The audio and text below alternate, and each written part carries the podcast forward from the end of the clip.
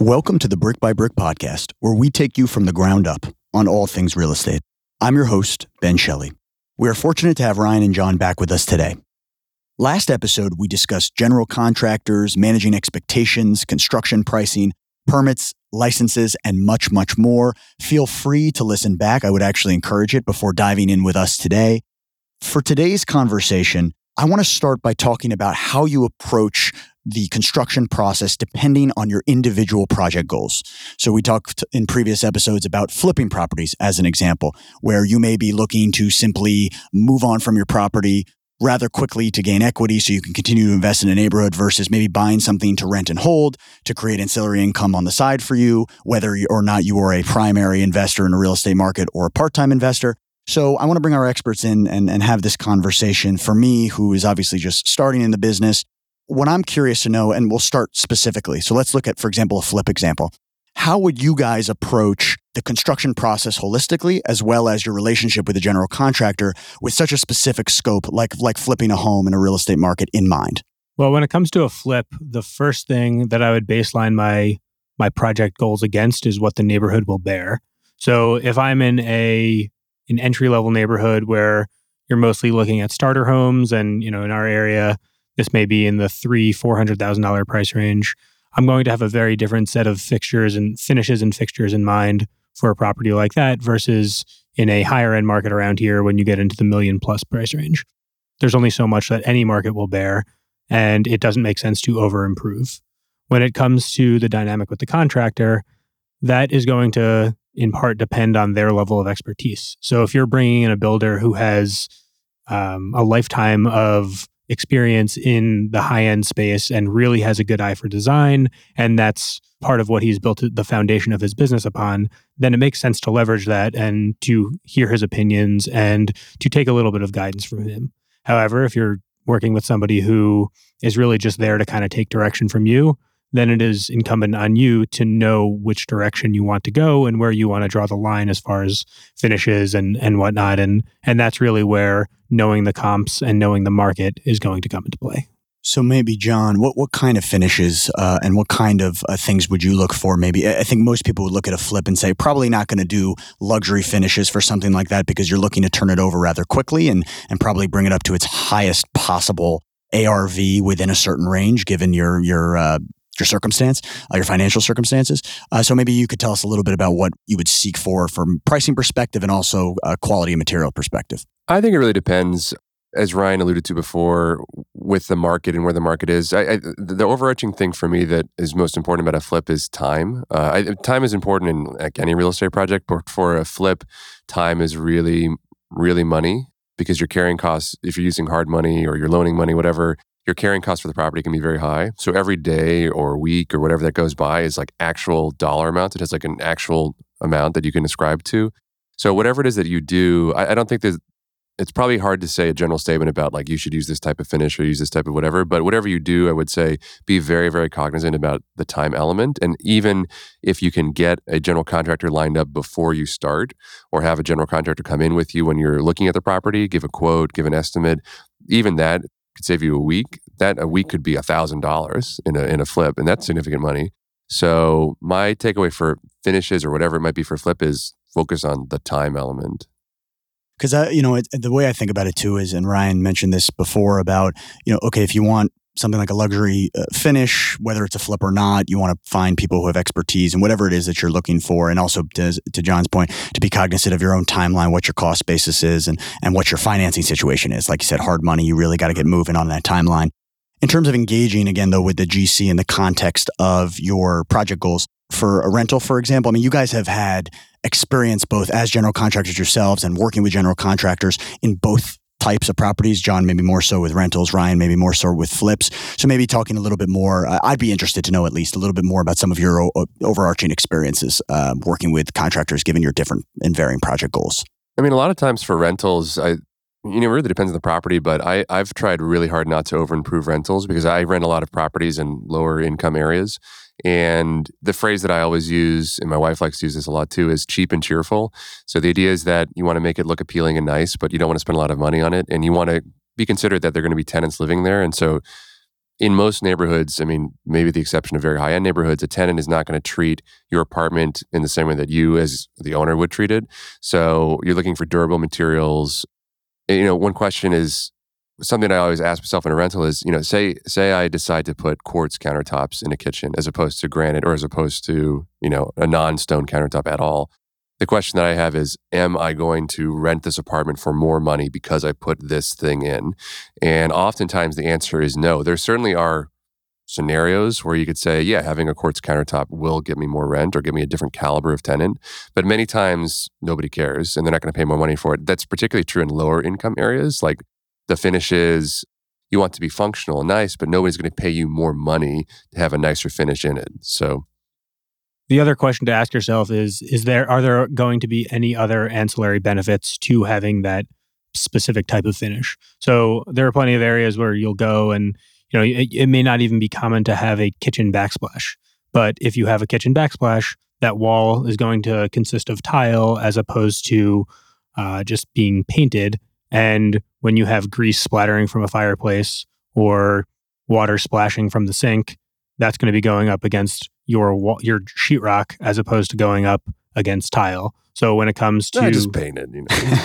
well, I, I don't need that. That that is certainly He's not. Joking, and there, there are ways. and gentlemen. No, I mean, it's, But- there, there are ways around it, but I- re- really, what it comes down to is not not just the not just the cost upfront, but Yeah. the ongoing cost, both in time in terms of money and time. Well, I think it's important to know too that that when we talk about uh, uh, less expensive doesn't necessarily always mean less functional, right? I think there's a d- difference between function and, and quality in that generally there's a wide spectrum of, of functional finishes you can use at lower cost Yeah. ranges. I think the word is value. You want Yeah. to get good value. Well, value add, right? It's the name of the Right, game. Of course. Right. It's, be- it's no different than looking at a piece of property and saying, "What is the best bang for the buck on this project Yeah. or uh, on this property? How do I approach it?" I I think you approach every renovation question the same way. Yeah. So now I'm going to take this in a little bit different direction for for people again like me who maybe have already had some of these experiences just getting into the business with with general contractors, which is sometimes this feeling that regardless of what stage you are in your project and regardless of what kind of project you're doing, it kind of feels like your general contractor almost abandons you at time. I think obviously these guys are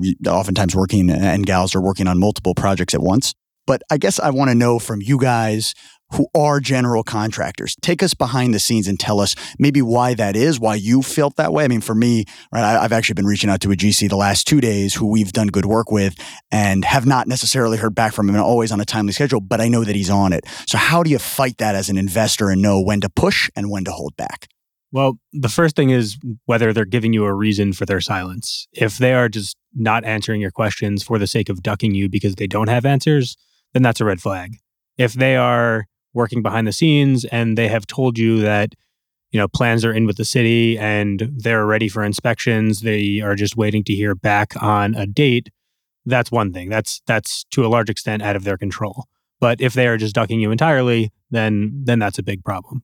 Yeah, I think maybe we can. I don't know if you're, you're going to touch on this specifically, Ben, but talk about the process because that has a lot to do with timing.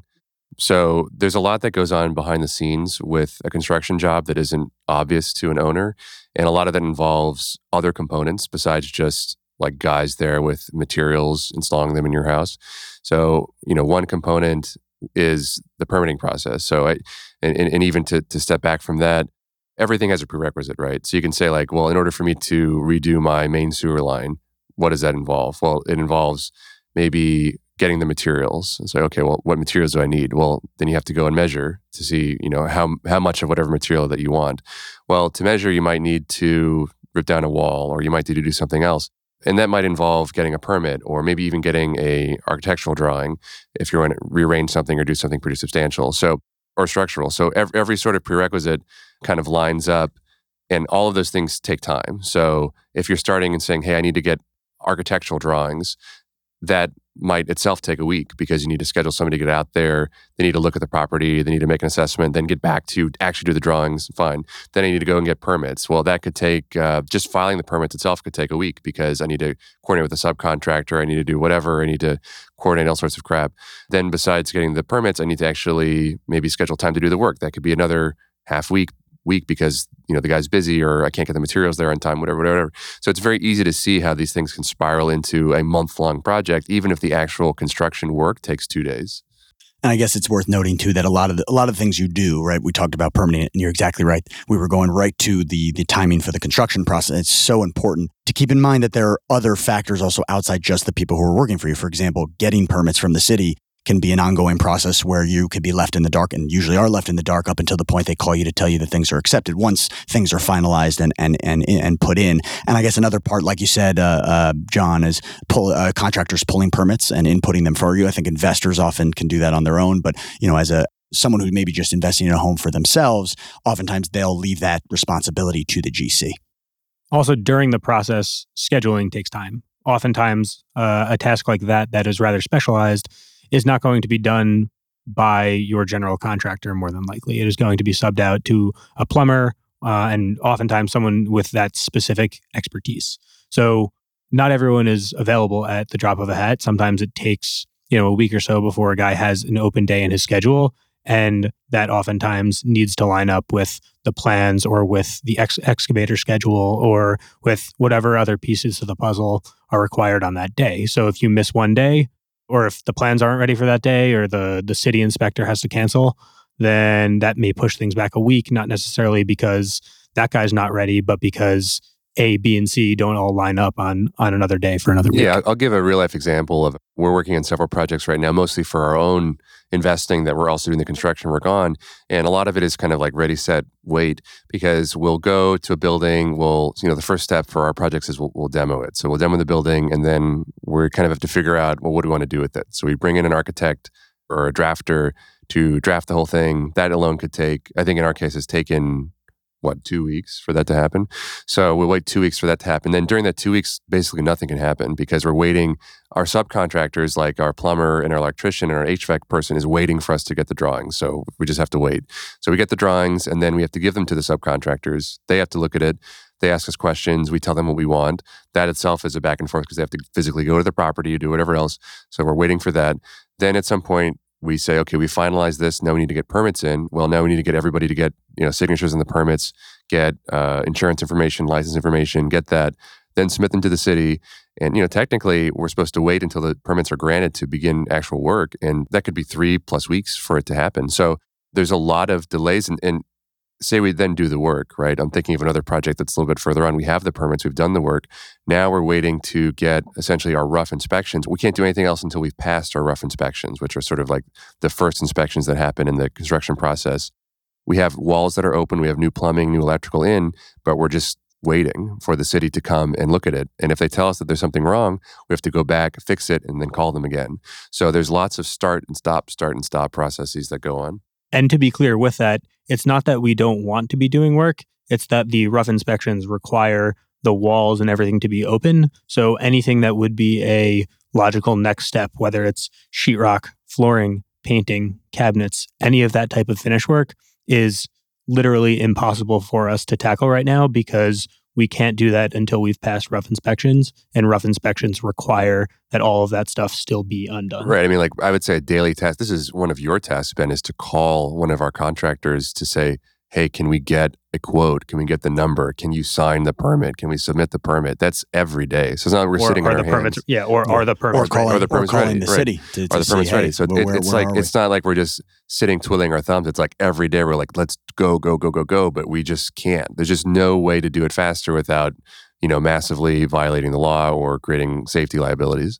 And I guess it's important to note that while, you know, eh, it's going to sound like it's just a grand defense of, of general contractors, obviously there's good and bad in every business, that th- this conversation about timing is vitally important to remember for these reasons, that, that there are actual tangible outside forces that oftentimes cause uh, the, the reality that you're experiencing of either uh, perceived delays or real delays. Yeah, and, and these projects, I mean, we're we're the most incentivized because the projects that I'm talking about right now are our own investment projects. We're also the contractor on it, but these are this is our own money, so we couldn't be more incentivized to to get it done. And even we are waiting weeks for stuff to happen. So and the contractors want to get paid, obviously. no, of course, but I mean, e- even if you're cynical about it, we have the most incentive to do it, and we, we we can't do it any faster than what we're doing it. So you, as a client, if you're looking at it working as a contractor, just because nothing's happening doesn't mean they're sitting in their hands. So, so what, do, what to what extent? I understand that that it's really the contractor's responsibility for the most part, but to what extent, for me as an investor, should I be involved in quote unquote passing inspection? As in, obviously, I'm not doing the actual work. I shouldn't be the expert here,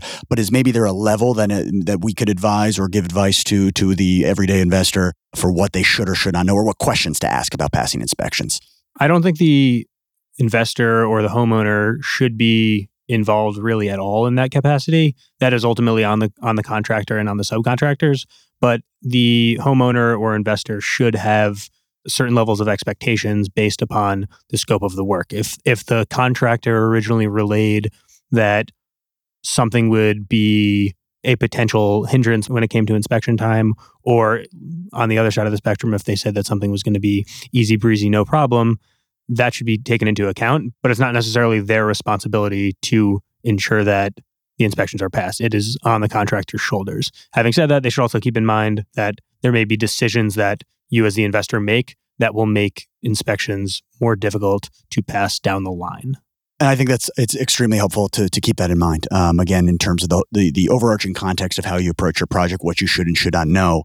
I have here a note that is probably not the friendliest of topics, but I think is worth visiting. Maybe it'll give some brevity. It's something that a lot of people go through, which is the idea even though you're, you're, hiring a general contractor, you also could be in situations where you feel the need to fire. Maybe these outstanding circumstances that we've discussed, maybe there is something insidious going on, or for whatever reason, they're just not meeting your expectations it doesn't have to necessarily be a how do you fire a general contractor, but what do you go, what, what is the process and how do you remediate situations with GCs that you're unhappy with? How have you guys done it?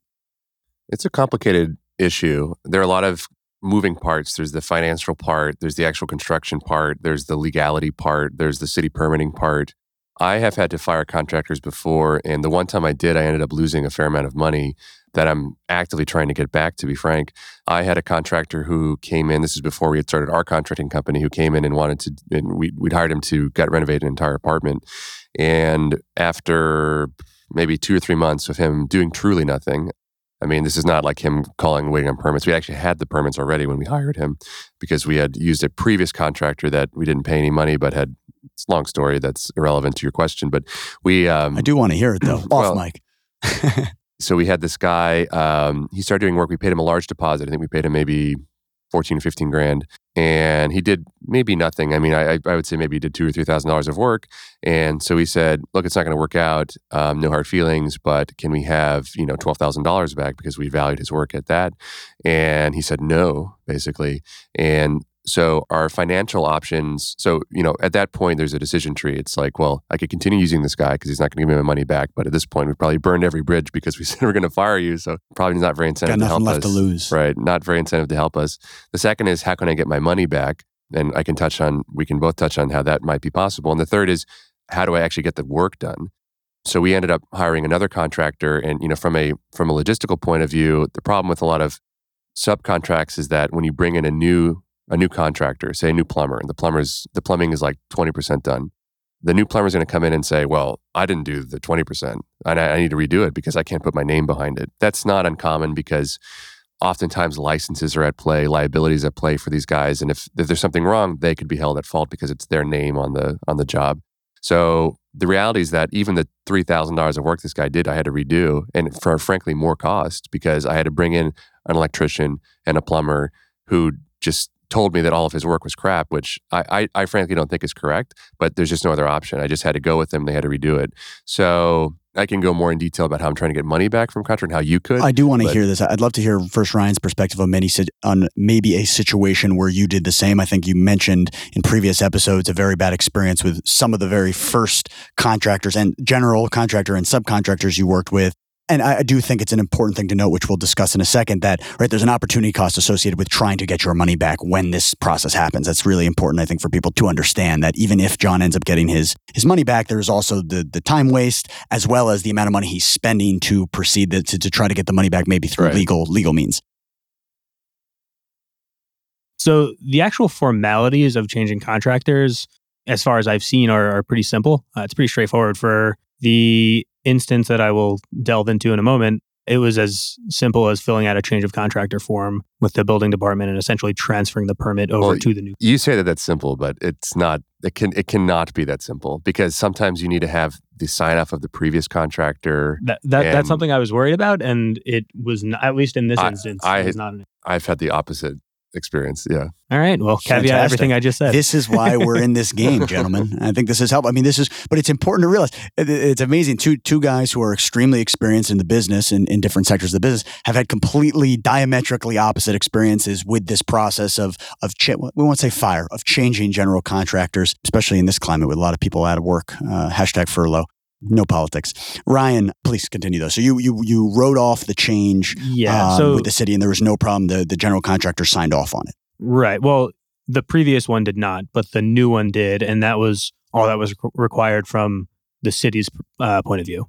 The issue with it for me was more so the emotional to- toll of doing that. I mean, I I remember the time I was, I think, 25 or something like that, and I was working on my first big project with a contractor who was twice my age, whose life's work had been general construction, and I had to get him on the phone and tell him, look, you're done. This isn't working out. And obviously, I wanted to. You're appro- done. You're done. You're done. So obviously, I wanted to approach it in a delicate manner because, as John alluded to earlier, there are logistical ramifications of doing this in a way that can be construed as hostile. Uh, and then they can make your life a little bit more difficult. So I was trying to be cognizant of that, and I was trying to approach it delicately so as to smooth over the process a little bit. I remember the toll being quite strong on me, like weighing on me for a while before I actually pulled the trigger, because at the end of the day, I was still new and I didn't really have the right set of expectations and I didn't really know what the baseline should be. I didn't know how a good general contractor operated. So the fact that months had gone by with virtually no work, with still no permits, with virtually no updates and very little communication, I didn't realize that that was so out of line and so off base, especially for a guy who tried to profess his professionalism. But ultimately, it was the only way I was going to get that project done. And obviously, there were costs to doing that. I actually, I think, just took the route of, hey, whatever whatever costs I've sunk into this, I'm going to chalk up to a learning experience and not take the time and not take the headache to to try to recoup. Also, perhaps in part because I'm not an attorney. No, it's a great point though about what is standard, what is the baseline or expectation. A lot of a lot of times you don't know that, and it takes a lot of learning and knowledge, and also personal fortitude and confidence to say this is not acceptable to me, even if this may be the standard. I don't find this acceptable. And from a tactical standpoint, I also had spoken individually with both the plumber and the electrician, and I had not really had any issues with them to that point. So at that time, I confirmed that they would be willing to remain on board without the GC, and they were. So that was one thing that I did to kind of mitigate the spillover effect that John alluded to earlier about having to bring in a new electrician, a new plumber. There were plenty of other issues with these guys, and ultimately, there's a lot of to glean from who one associate, associates themselves with. And these guys were obviously associated with that general contractor. But And it's important to remember again that there's tangible costs there, right? Th- those were not reasonable waiting times given the process that where you already were, I think, in the process, and you have holding costs to think about. So obviously, That's why like networking and, and knowing people in the industry is so important because if you literally know no one else that has ever done a gut renovation project with a general contractor, you have no basis to say whether something is taking a long time or not. But if you can call up your friend and say, "Hey, how long did it take you to do your whatever it is that you did?" and he says, "Oh, it took me 2 weeks and you're, you know, in 2 months," then obviously that's unreasonable. So, last thing I'll say is it's also, it can be dangerous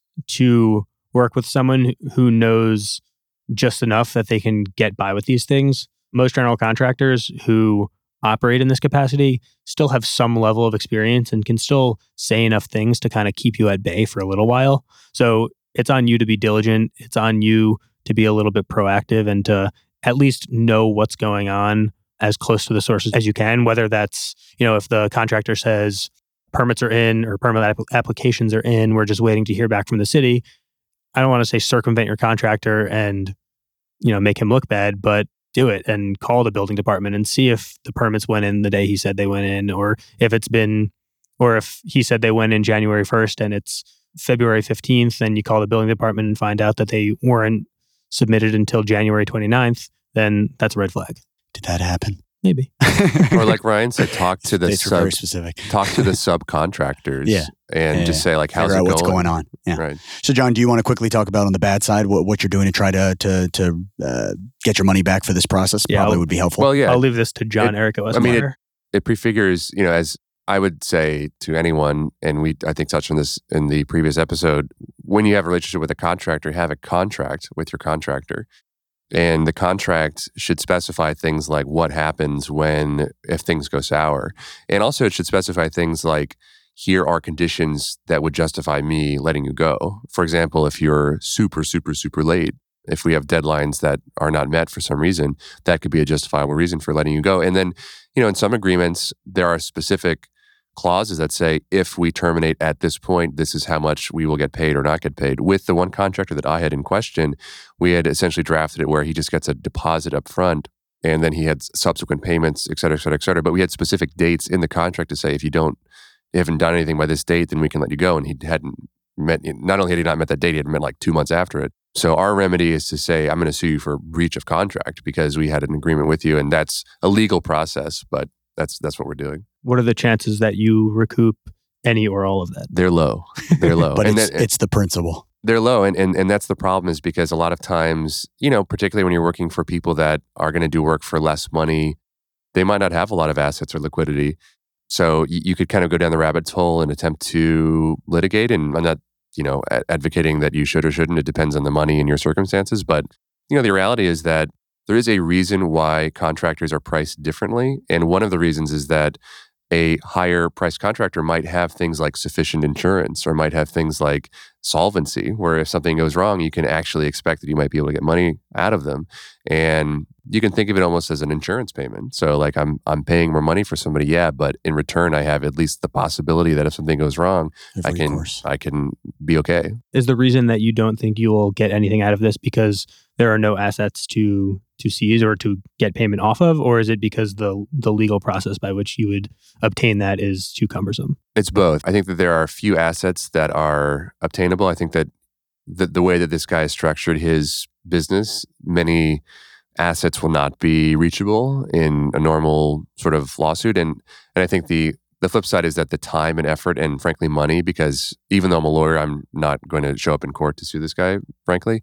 It's not, not worth my effort. Even that the time and effort and all that to do it is is going to be too much. So And um, I, think what's interesting too is is that uh, again you see all the different ways that these these scenarios can play out, and and I think it's it's important to note that if you are experiencing maybe delays in timing or perceived delays, communicate, uh, manage your expectations, make sure to understand your both your your recourse personally per your contract as well as your future legal uh, uh, means of recourse if you're unhappy with with a contractor and then fundamentally you know a lot of this stuff i think you just learn as you go through through the process itself you got to try you got to do it before you understand sure. where you need to be in the business and For who sure. you need to be networking with.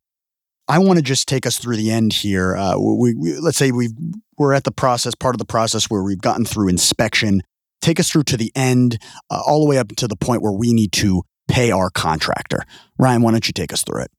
So after the rough inspection, everything that's done will be to get you to final inspection and ultimately to get you through the punch list. So again, based on your payment schedule, certain payment may be due at the conclusion of final inspections and upon receipt of the CO, and payment may also be due based upon completion of the punch list. Mm-hmm.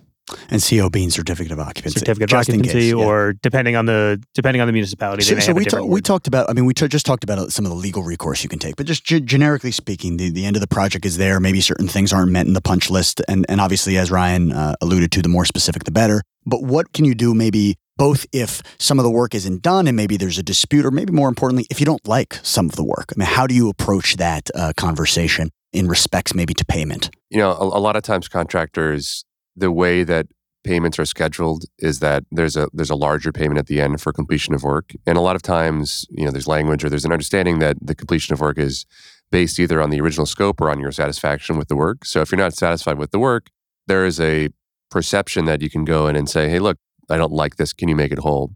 If it gets down to having a dispute, or you think the contractor says, "Hey, I've done everything that I'm supposed to do," or the work is of sufficient quality where you can't be complaining anymore, that that gets into could get into some dicey territory. I mean, there are things that contractors can do. So, so the most powerful or damaging thing a contractor can do for, say, non payment is to obtain a lien against your property, like a mechanic's lien. And that's a, a, a legal concept. But the idea is that the contractor has you know an interest in your property can file an interest in your property that needs to be paid off by you upon sale of the property and hypothetically could even be foreclosed on by the contractor for non-payment.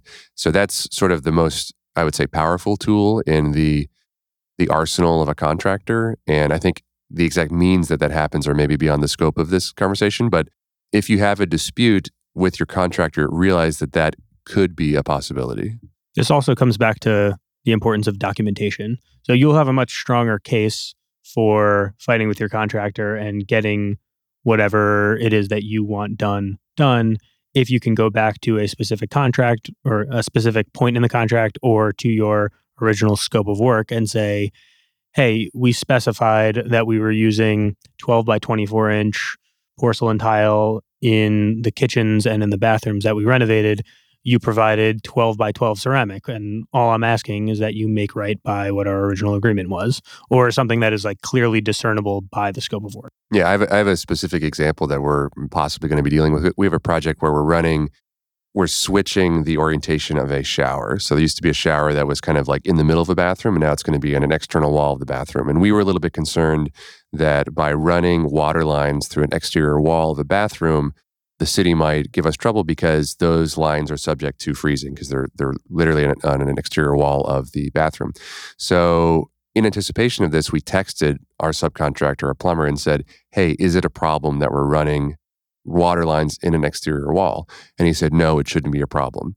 As long as it's insulated. So, if it becomes a problem, if the city says, hey, you can't do that, then what we're going to do is say, hey, remember that text that we sent you and you said it wasn't a problem? So you need to fix it. If we didn't, if we didn't have that text, very easily, and not that I don't trust this guy, but I'm just saying very easily he, he could have said, well, we'll fix it, but it's going to be five grand because we have to rerun the water lines. So it, that's the importance of having, you know, we are lucky because we, we knew that going in, into it, but it's really important to have those conversations and have that set up because now we can look back at the documentation say, remember the text December 18th, we talked about it? Okay, well, and that's why it definitely is important to harp back on that, on this consistent theme that we've talked about. Again, managing expectations and communication, and why that can be so valuable as you come to the conclusion of your construction process in whatever project uh, you may be dealing with. So, guys, to end this conversation about uh, not only the, the ending of the construction process itself, but payment of your contractors, I want to ask you guys about financing options. Um, I think it's important for people to realize that there are different options and different ways to structure your payment scale and your payment structure with your individual contractors. So, guys, maybe you can talk about either scenarios where you did this yourself or just options that you know about for individual investors. Well, the financing side of this is somewhat broad. There are a few different ways to approach it. There is financing pertaining to the investment itself. There are also specific financing options that are available to owner occupants, like the 203K loan program through FHA. And then there's also contractor specific financing, which is I would say a little less prevalent, particularly in this in this space, and probably won't apply to a bigger full scale renovation. But there are ways to finance, or there are contractors who offer financing through a variety of other platforms that would allow you to finance a specific project. Guys, I really appreciate your time and expertise as always. For the folks listening at home, Make sure you subscribe to us wherever you get your podcast to reach out to us on the Brick by Brick, that's Brick X Brick Facebook, and make sure to listen to us on iTunes and Spotify. Thanks again, gentlemen.